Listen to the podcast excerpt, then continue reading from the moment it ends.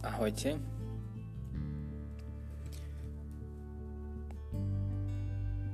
Aj tento príbeh sa odohráva v roku tisíc osemsto päťdesiatdeväť, kedy do oratória prišla taká jedna stará žena, ktorá mala sedemdesiatpäť rokov. A tak vratník ju pustil dnu a myslel si, že určite sa chce pomodliť v kaplnke alebo požiadať o nejakú svätú omšu. No ona mu jasne povedala, že prichádza, aby sa porozprávala s Don Boskom. A tak Don Bosco ju zobral do svojej pracovne, posadil ju a táto stará žena začala hovoriť. Som chudobná a stará. Celý život som pracovala, aby som nejak sa uživila. Mala som aj jedného syna, ale ten mi zomrel a teraz už sa blíži smrť a ja nikoho nemám.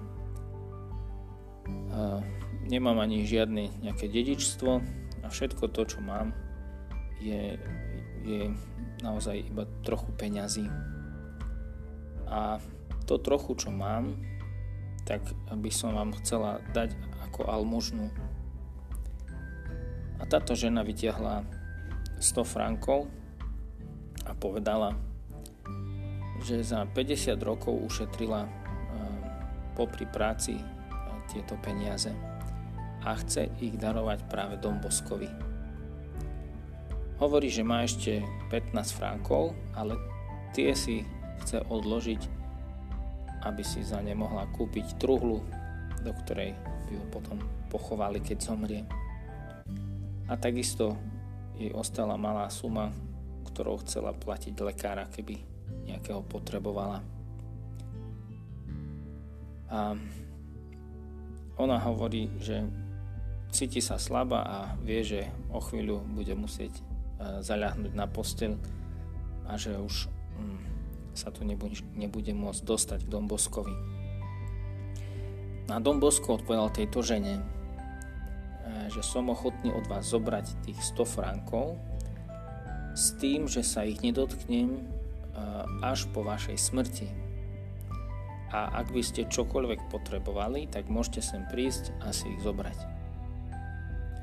No táto žena začala protestovať, že nie. Je to dar, je to almužna a preto už mi vôbec nepatria a vy si s nimi môžete robiť, čo chcete. Ale keď budem potrebovať pomoc, tak prídem sem a budem ja žiadať almužnu od vás. A chcem vás požiadať, že keď budem chorá, aby ste ma prišli pozrieť. Don Bosco povedal, určite vás prídem pozrieť. O, o pár dní na to sa Don Bosco rozpamätal na tento skutok lásky tejto ženy a rozhodol sa, že ju pôjde pozrieť. No keď sa vybral, že ju navštívi, tak nevedel si spomenúť na ulicu a ani na číslo domu, kde táto žena bývala. A tak aj keď chodil po meste, nevedel ju nájsť.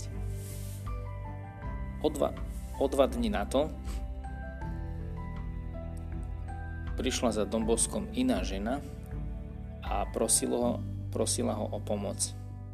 A tak Don Bosco išiel hneď s touto ženou, vošiel do jej domu a zbadal, že tam na posteli leží starenka, ktorá mu dala a, dar a ktorej prisľúbil, že ju príde pozrieť.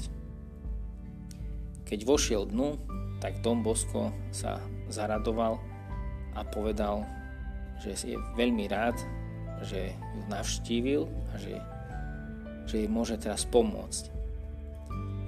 A táto žena hovorí, že ja nič nepotrebujem, ale chcem od vás, aby ste mi vyslúžili sviatosti a mohla som sa pripraviť na smrť. Hneď na to, ako Don Bosco jej udelil posledné pomazanie, tak táto žena zomiera v pokoji.